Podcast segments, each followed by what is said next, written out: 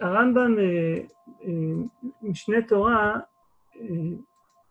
הוא, הקשר שיש אצלו בין התורה שבכתב לספר שלו הוא מאוד מאוד הדוק. הדבר הזה הוא בא לידי ביטוי בשם, קודם כל, כבר בשם של הספר, משנה תורה. כמו שהרמב"ם מנמק את זה בהקדמה שלו, קטע מאוד מפורסם, לפיכך קראתי שם חיבור זה משנה תורה, לפי שאדם קורא תורה שבכתב תחילה, ואחר כך קורא בזה. ההמשך של לא צריך ספר אחר ביניהם פחות מעניין אותי עכשיו, אבל כבר הדבר הזה, אדם קורא בתורה שבכתב תחילה, ואחר כך קורא בזה. משנה תורה. יש את התורה, תורה שבכתב, ויש את המשנה תורה. כבר רואים את, ה, את הקשר הזה בין, ה, בין הספר הזה, חיבור משנה תורה, לבין ה, ה, התורה שבכתב. וככה כבר על הפסקה הראשונה בהקדמה שלו, הרמב"ם כותב ככה: כל המצוות שניתנו לו למשה בסיני, בפירושה ניתנו, שנאמר, ואתנה לך את לוחות האבן והתורה והמצווה. תורה זו תורה שבכתב, ומצווה זה פירושה. וציוונו לעשות התורה על פי המצווה. מצווה זו היא הנקראת תורה שבעל פה. אז כבר הרמב"ם אה, אה, קושר בין, ה, אה, אה, בין התורה שבכתב לתורה שבעל פה, כבר בפסקה הראשונה ממש שפותחת את ההקדמה לספר. וזו קריאת כיוון שמלווה, אה, שאומרת משהו על הספר וגם מלווה את, את, את הספר לכל אורכו. אה, הדבר הזה בא לידי ביטוי אה, באלפי פסוקים שהרמב"ם מצטט לאורך הספר כמקור לדינים שנזכרים. וגם דבר נוסף שיש, זה הרמב"ם בעצם מפתח מערכת של מונחים, מונחים, נקרא לזה מונחים מקצועיים, שהם משקפים את ה... את ה מבטאים את הקשר שבין ה... או לגבי, הייתי אומר, הסטטוס של כל מיני דינים, הסטטוס של המצוות, של הדינים, שהם קשורים לשאלה מה הקשר בין המצוות האלו לתורה שבכתב. השאלה אם המצווה הזאת היא דאורייתא, אנחנו בדרך כלל מכירים את המונחים דאורייתא דרבנן. זה, אם הדבר הזה מהתורה או מדרבנן, אצל הרמב"ם יש מערכת יותר משוכללת אה, של, של מונחים, אה, דברי סופרים, אה, מפי הקבלה, מפי השמועה, ועוד מונחים, וריאציות גם של המושגים האלו, שהרמב"ם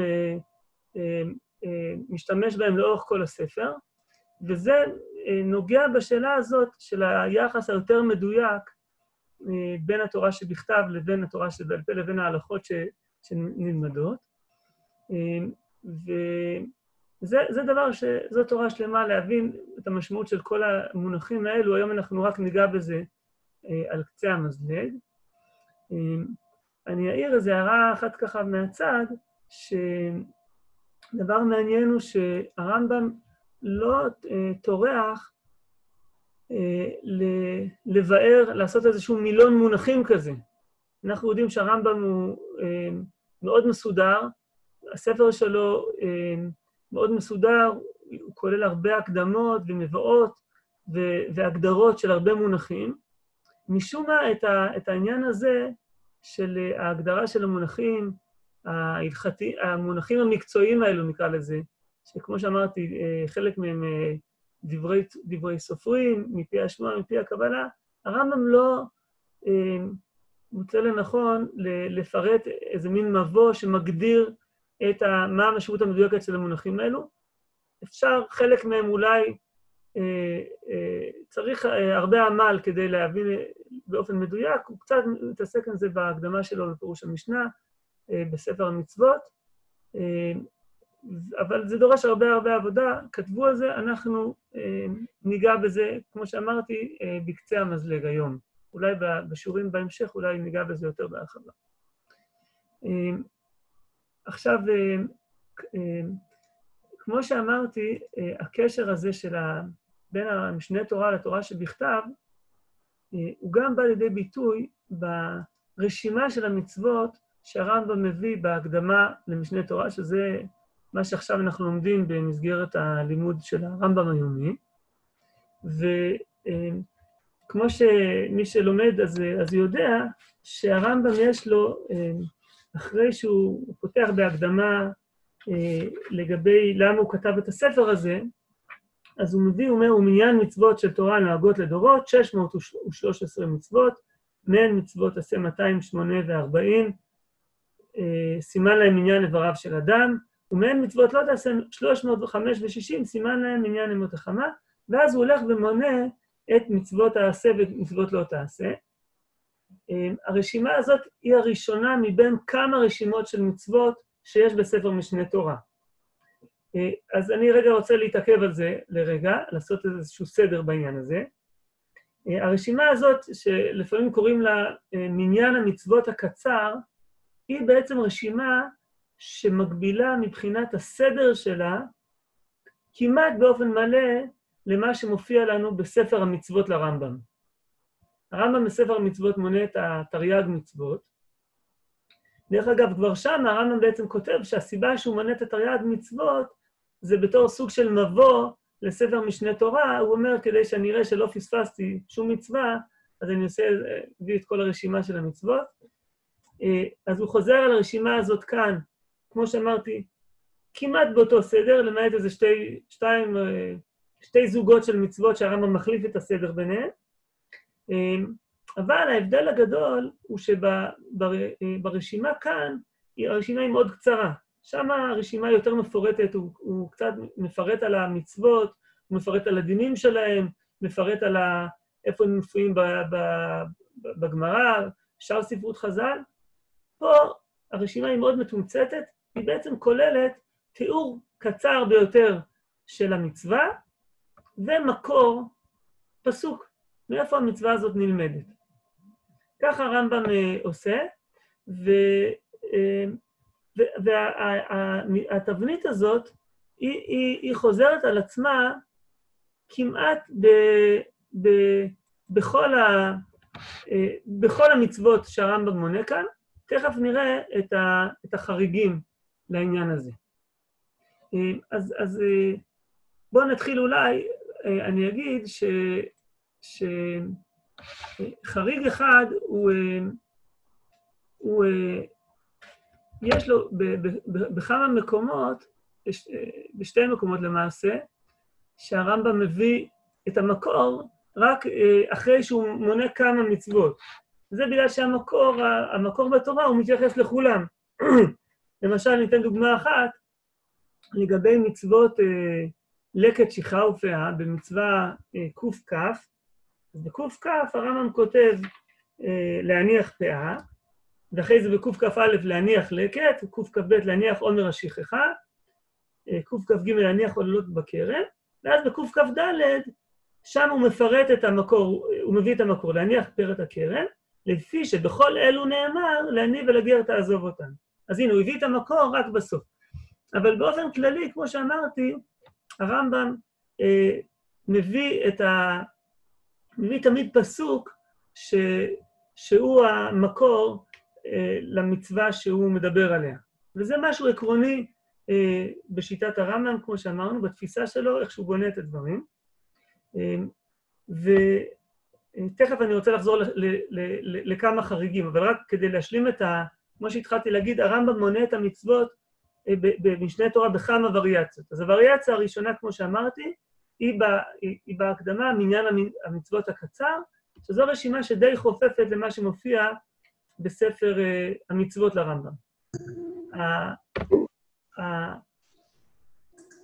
הפעם השנייה היא, היא מיד uh, בהמשך ההקדמה, שבהמשך ההקדמה הרמב"ם uh, בעצם, uh, אגב, ה, ה, רק אני מבקש שמי שלא השתיק את, את הרמקול שישתיק, מי שרוצה כמובן מוזמן לשאול ולהעיר גם בצ'אט וגם בכל, אבל להשאיר מושתק שלא מעירים.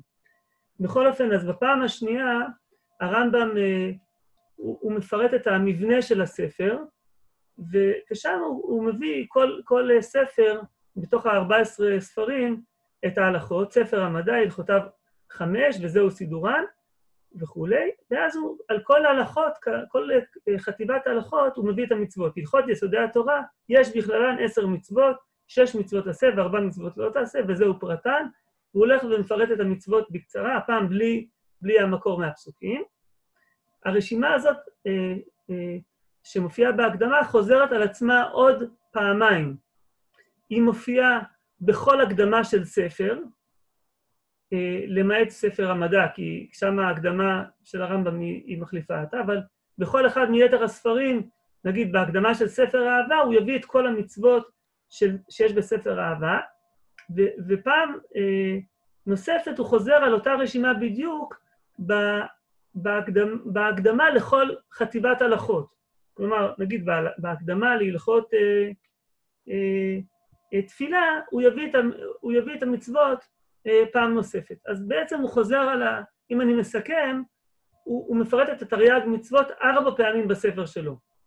פעם הראשונה ברשימה שהיא אה, מניין המצוות הקצר, שהיא רשימה שהיא די מקבילה לספר המצוות, כמו שאמרתי, מקבילה למעט חריגים בודדים מבחינת הסדר שלה, והיא רשימה יותר מקוצרת שמביאה תיאור של מצווה עם מקור, ואז עוד שלוש פעמים הוא חוזר על, על uh, אותה רשימה, uh, פעם אחת בהקדמה לספר, פעם שנייה בהקדמה לכל ספר וספר מה, מה, מספרי, ה, מ-14 ספרים, חוץ מהמדע, והפעם השלישית, כשהוא חוזר על אותה רשימה, זה בהקדמה לכל אחד מה, מה, מחטיבות ההלכות.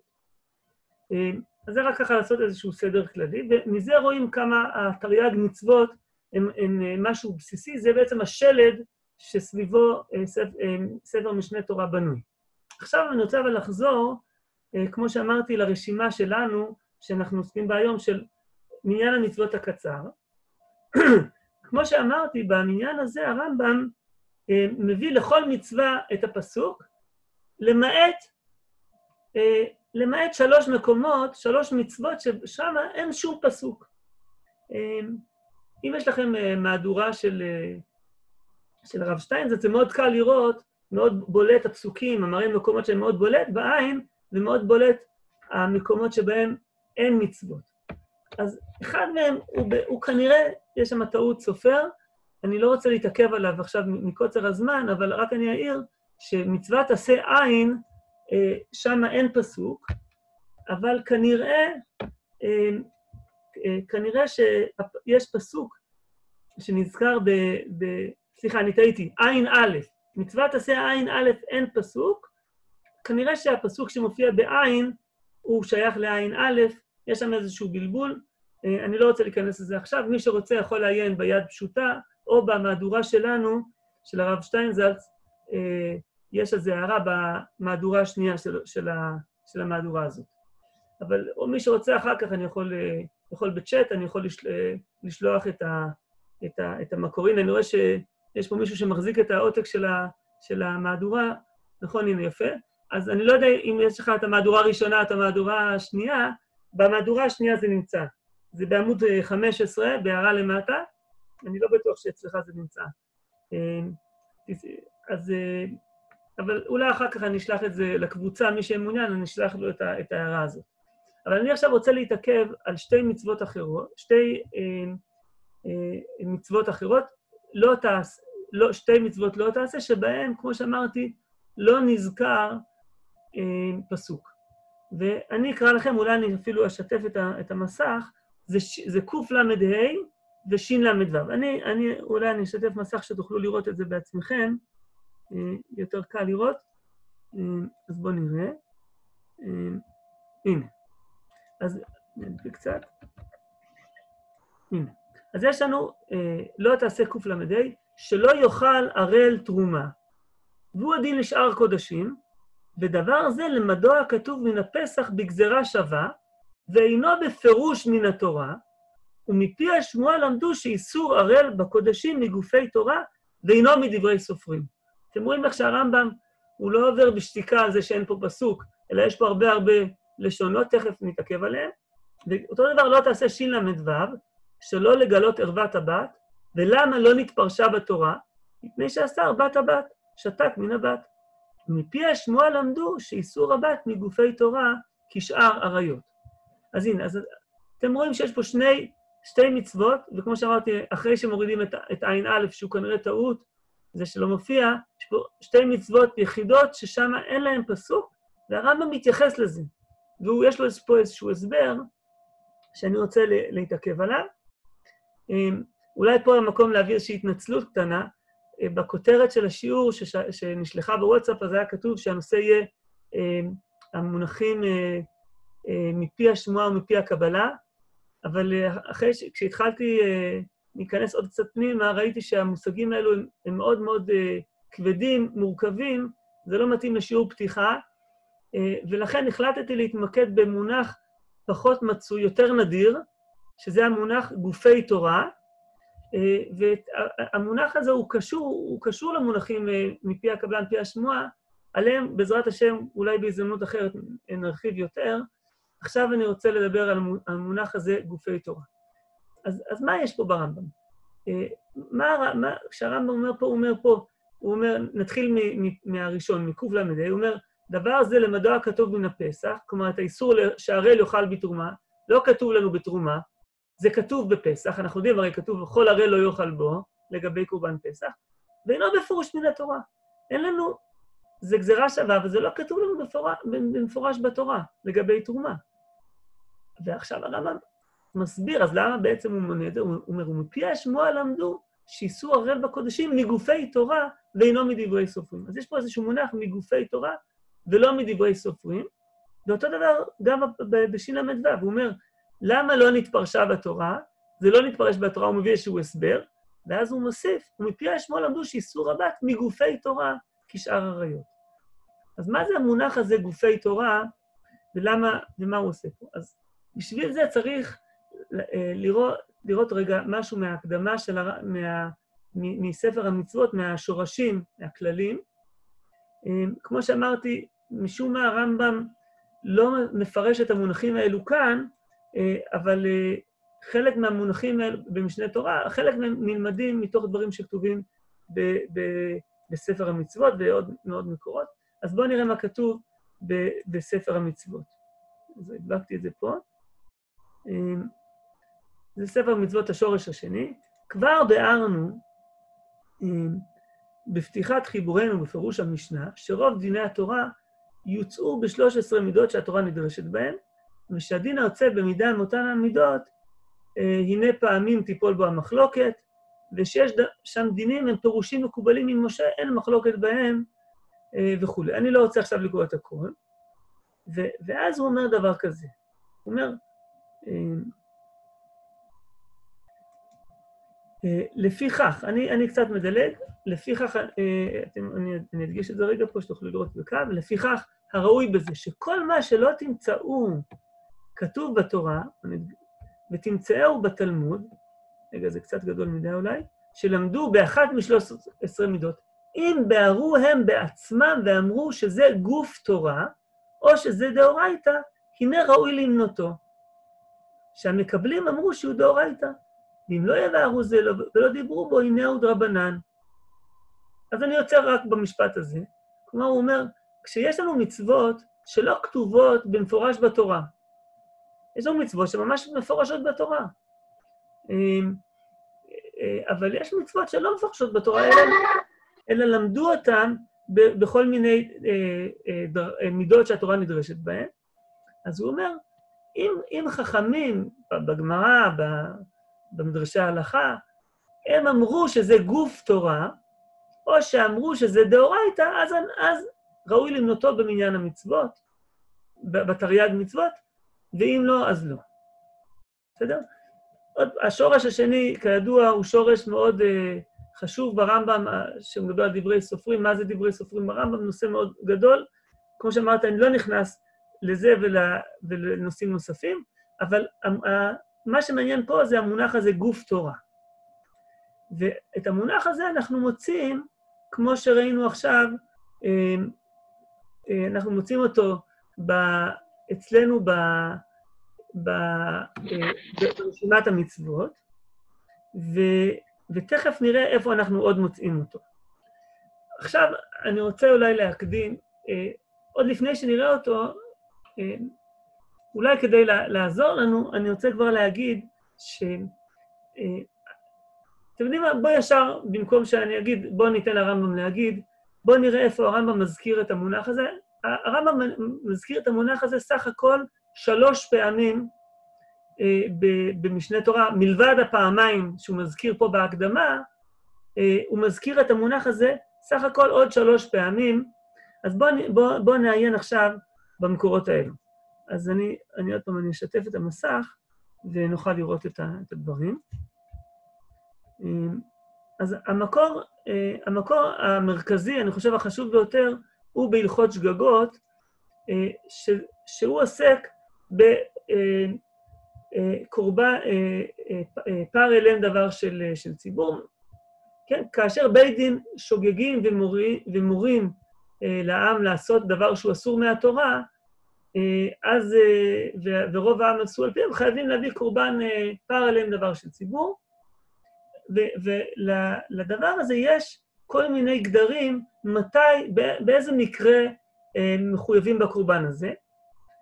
ואחד מההגדרות, אחד, מה, אחד מהגדרים, זה שזה צריך להיות דווקא שלא עקרו אחד מגופי תורה. בוא, יש, זה מופיע במשנה, ואני רוצה לראות איך הרמב"ם מביא את הדברים, כי העיון במשנה ובתלמוד, בהקשר הזה הוא מאוד מסובך, אז בואו נראה את לשון הרמב"ם. בית דין ששגגו והורו לעקור גוף מגופי תורה, ועשו העם על פיהם, בית דין פטורים, וכל אחד ואחד מן העושים חייב בחטאת קבועה, שנאמר, ונעלם דבר ולא כל הגוף. כן? כלומר, מה, מהביטוי ונעלם דבר, מן העדה לומדים שזה דווקא כשנעלם דבר, דבר ד... אבל לא כל הגוף. הרמב"ם ממשיך אה, בהלכה ב', פה מאמר מוסגר על חלוקה להלכות בדפוסים, כידוע, היא לא משקפת את ההלכה, את החלוקה שבכתבי היד, ובכתבי היד יש פה המשך של ההלכה, ואנחנו מתייחסים תמיד לחלוקה לפי כתבי היד, ו- ולא מתבלבלים על ידי החלוקה של הדפוסים. אז ממשיך הרמב"ם, לעולם אין בית דין חייבים עד שיורו לבטל מקצת ולקיים מצוות בדברים שאינם מפורשים מבוארים בתורה.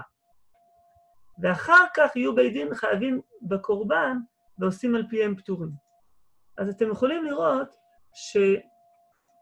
שהרמב"ם בעצם במשפט הזה, הוא מסביר את מה שהוא אמר בהתחלה, לעקור גוף לגופי תורה. כלומר, מתי, מתי חייבים על אליהם דבר של ציבור? דווקא כאשר אמ, אה, זה היה דבר בדבר, אה, לבטל מקצת ולקיים מצוות בדברים שאינם מפורשים מבוארים בתורה. כן? בלשון אחרת, שזה לא היה גוף מגופי תורה.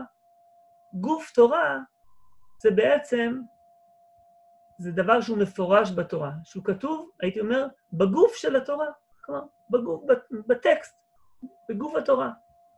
אמ, ובואו נראה את זה במשפט הבא, בפסקה הבאה, הרמב"ם מדגים את זה. כיצד? שגגו והורו שמותר להשתחוות לעבודה זרה, או שמותר להוציא מרשות לרשות בשבת, או שמותר לבוא על שומרת יום כנגד יום. הרי אלו כמי שאמרו אין שבת בתורה, או אין עבודה זרה בתורה, או אין נידה בתורה, שעקרו כל הגוף. זה נחשב כל הגוף. למה זה כל הגוף? כי, כי גם הפרטים האלו, להשתחוות לעבודה הזרה, להוציא מרשות לרשות, או לבוא על שומרת יום כנגד יום, בעצם הם, הם אמנם פרטים, אבל בעצם הם פרטים שמעוגנים בפסוקים עצמם. ו, ולכן זה נחשב לעקור את הגוף. אבל אם טעו והורו ואמרו, המוציא מרשות לרשות הוא שחייב, שנאמר אל יצא איש ממקומו. לזה יש פסוק. אבל הזורק או המושיט מותר. זה, אמ, זה כבר פרט שאין לו עיגון, הוא לא מעוגן בפסוקים באופן ישיר, או שעקרו אב מאבות מלאכות וראש אינו מלאכה, הרי אלו חייבים. תכף אנחנו נראה, מכיוון ששאר אבות המלאכות, חוץ ממלאכת הוצאה, אה, הן לא מעוגנות בפסוקים. כתוב באופן כללי, לא תעשה מלאכה. אז אה, לא תעשה כל מלאכה, זה, אה, זה יכול להיות כל מיני דברים. מי אמר שזה מלאכת בורר? אז יש לנו חכמים, יש להם דרכים שהם למדו את זה, מסורת וכולי. אז זה, זה יהיה דאורייתא, אני, אני לא נכנס עכשיו לשאלה של אה, דברי סופרים, כמו שאמרתי, זה יהיה דאורייתא, אבל זה לא מוגדר בתור גוף תורה. בסדר? אז, אז בעצם גוף תורה זה דבר שהוא מפורש בתורה. בתוך העניין, מה דינם של הקראים? מה דינם של הקראים? מה, תסביר יואל, מה אתה מתכוון בשאלה? הם, אם, אם הם מכירים את תורה שבכתב, אז הם לא קוראים לגוף תורה, נכון? זאת אומרת... נכון, נכון, הקראים בעצם, אתה צודק, נכון, הקראים הם, הם, הם לא עוקרים את גופי התורה. מי עוקר את גופי, או מי כופר בגופי תורה? המינים. בואו נראה. הלכות עבודה זרה, זה המקור השני. וכן המינים מישראל אינם כישראל לדבר מן הדברים, ואינם מקבלים אותם בתשובה לעולם, שנאמר, כל בעיה לא ישובון ולא ישיגו אורחות חיים, והמינים הם אתרים אחר מחשבות ליבם בסכלות בדברים שאמרנו, עד שנמצאו עוברים על גופי תורה להכעיס בשעת בנפש, ביד רמה, ואומרים שאין בזה עוון. אז המינים, זה קראתי אה, מעבודה זרה, פרק ב' הלכה ה', המינים הם כופרים והם עוברים על גופי תורה להכעיס, כן? אה, גם הדברים שהם מפורשים בתורה, הם עוברים עליהם. אה, אולי לפני שנעבור למקור האחרון ברמב"ם, אני רק רוצה אה, להראות איך בעצם הרמב"ם, את המושג הזה, הוא לא חידש מעצמו, אלא בעצם הוא מבוסס על פרשנות שהוא כנראה נותן למשנה בחגיגה, אה, ששם המונח הזה מופיע. תכף אני, אני אראה לכם את ה... זה נמצא במשנה בחגיגה. שנייה.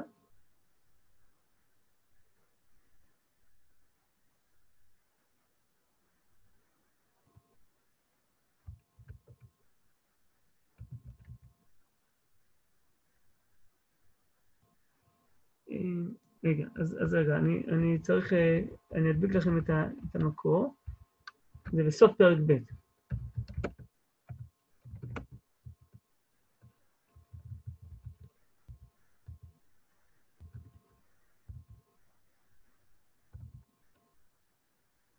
אה, לא, טעיתי, זה סוף פרק, סוף פרק א'.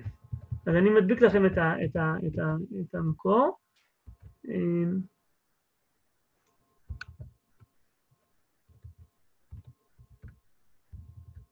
בסדר. אז הנה, אני קורא את, אני קורא את המשנה. היתר נדרים פורחים באוויר ואין להם על מה שיסמוכו. הלכות שבת, חגיגות והמעילות, הרי הם כעררים התלויים בסערה שנקרא מועט והלכות מרובות.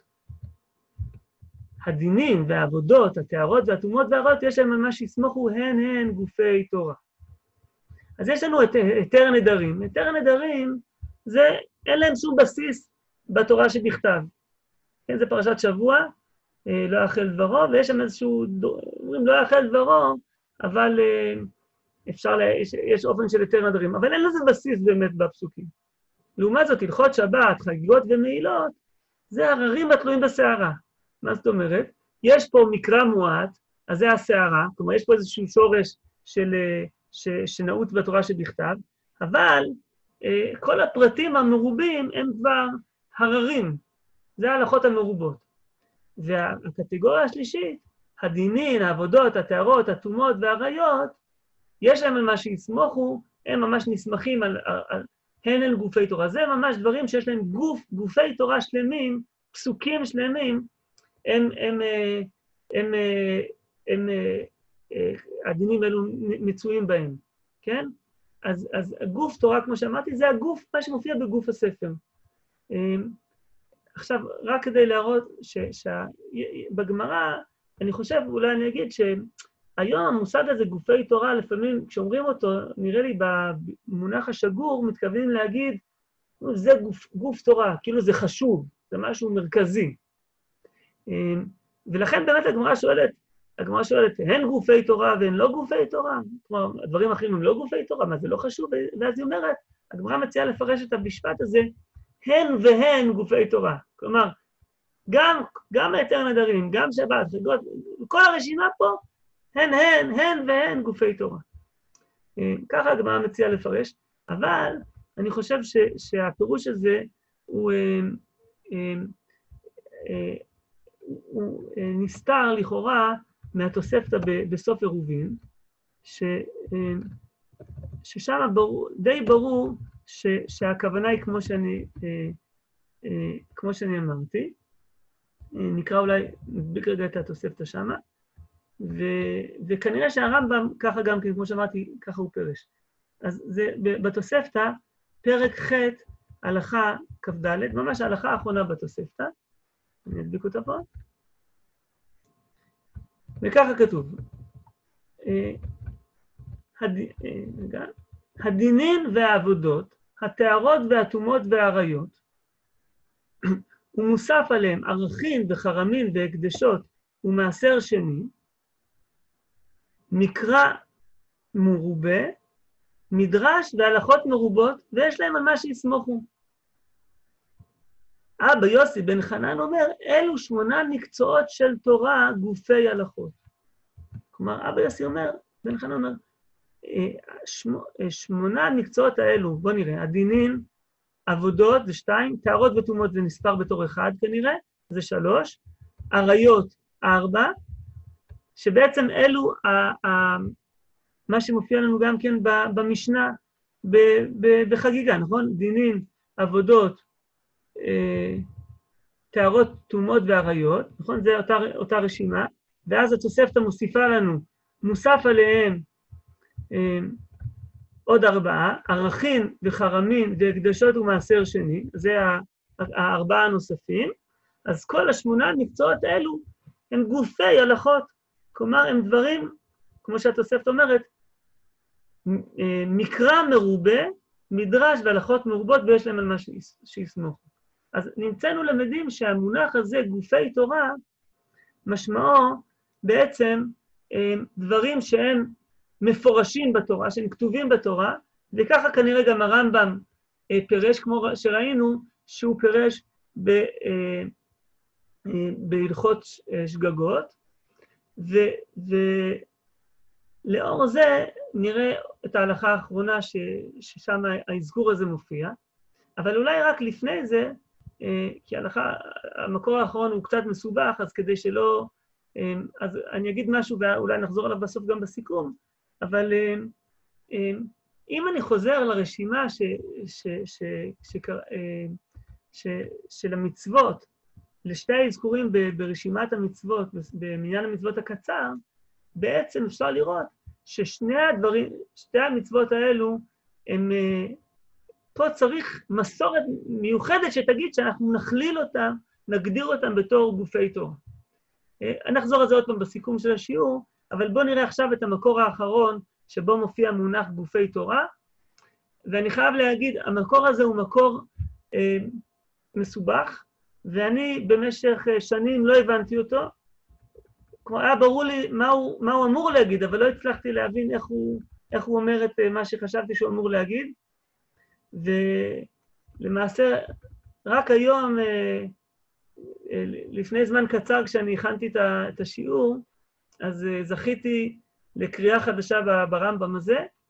אה, אני, אני כבר אומר, הקריאה שלי ברמב"ם היא לא, היא לא מוכרחת, ו...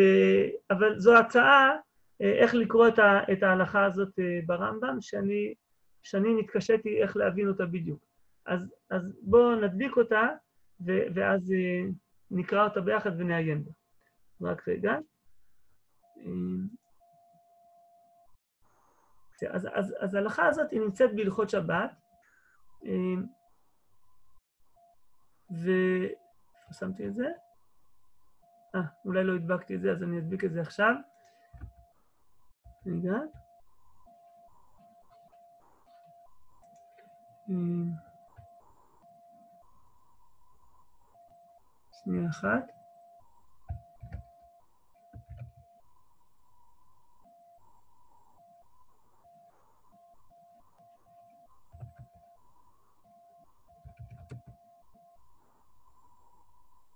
הנה, הלכות שבת י"ב ח', אה, עוד שנייה אני...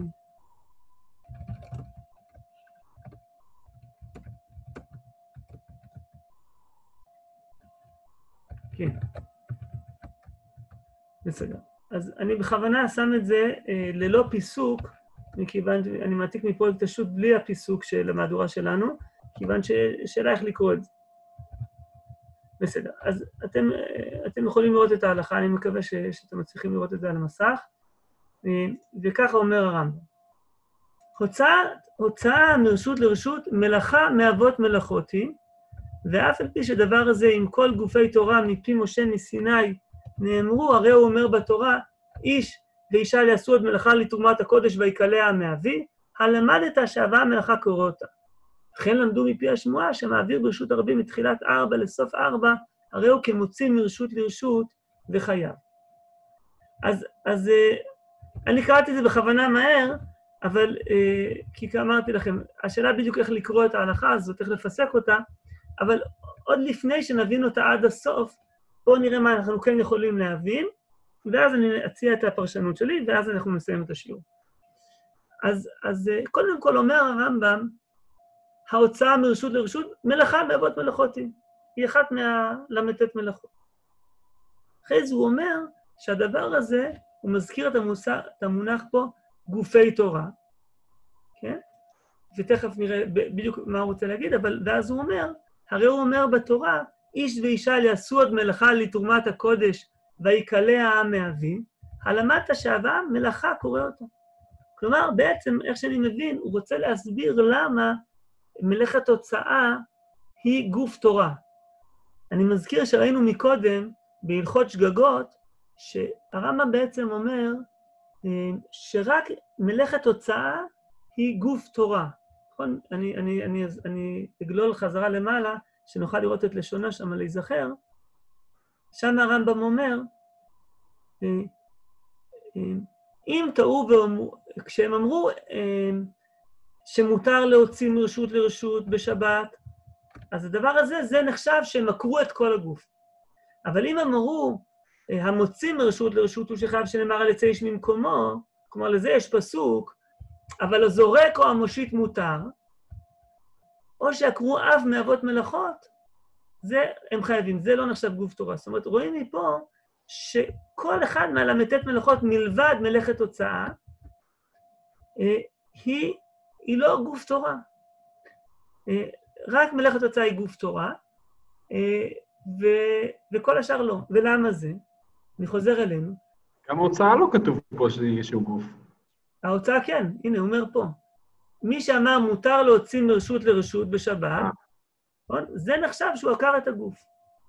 עכשיו, למה זה? אז הרמב"ם בעצם, בהלכות שבת, הדברים יותר מבוארים. כי הוא מביא, הוא מביא את הלימוד, שם הוא אמר את זה בקיצור, פה הוא מביא את זה יותר במפורט.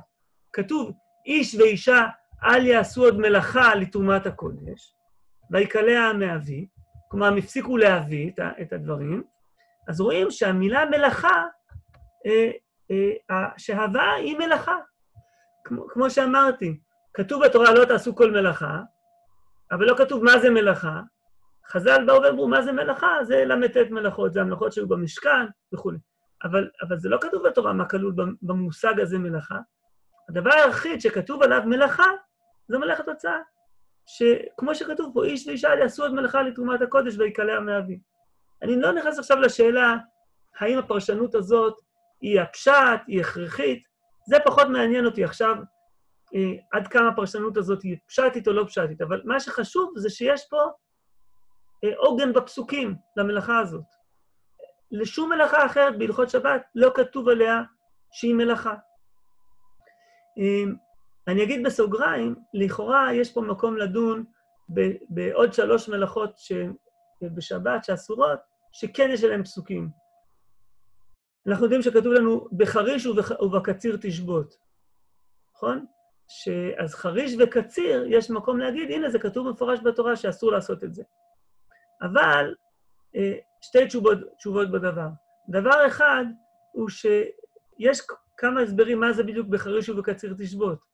למשל, רק אני אזכיר, יש פירוש שאומר, בחריש ובקציר תשבות, הכוונה היא לא למלאכת חריש וקציר, אלא שהתורה אומרת שגם בתקופת החריש והקציר, שתקופות מאוד לחוצות, גם אז אסור לעשות מלאכה בשבת. אז הפסוק הזה הוא, הוא לא בהכרח, חייבים להגיד שהחריש והקציר אה, הם, אה, אה, מלאכות שאסורות בשבת באופן מפורש בתורה. אבל איזה, אם בתקופות האלה, בתקופות של חריש וקציר, עדיין חורשים וקוצרים, אז איזה מנוחה יש? סליחה?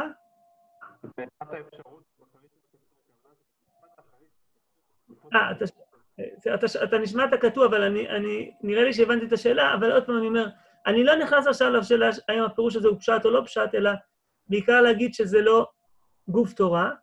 המקור הנוסף, שהוא לכאורה יותר מפורש, לא תבערו אש בכל מושבותיכם ביום השבת. שם ממש כתוב אה, איסור העברה, אבל גם פה אני רוצה להגיד, אה, אנחנו כבר יודעים שיש לנו מחלוקת ב, בין החכמים האם העברה ללאו יצאת, לחלק יצאת, אז זה ודאי שאסור להבעיר אש בשבת, אבל האם הדבר הזה הוא, הוא מוגדר בתור מלאכה, זה לא כתוב לנו. הדבר היחיד מאבות מלאכות שכתוב עליו שהוא מלאכה, אליבא דהרמב"ם, זו מלאכת הוצאה. אז זה, ואני לא, לא רוצה עכשיו עוד להיכנס על הדיון הזה, נסתפק בזה שאפשר לראות פה ברמב"ם, בהלכות שגגות, שזו המלאכה היחידה שהוא קורא לה, אה, האב מלאכה היחיד שהוא קורא לו גוף תורה. עכשיו, אבל אני חוזר עכשיו לנסות לקרוא את ההלכה הזאת.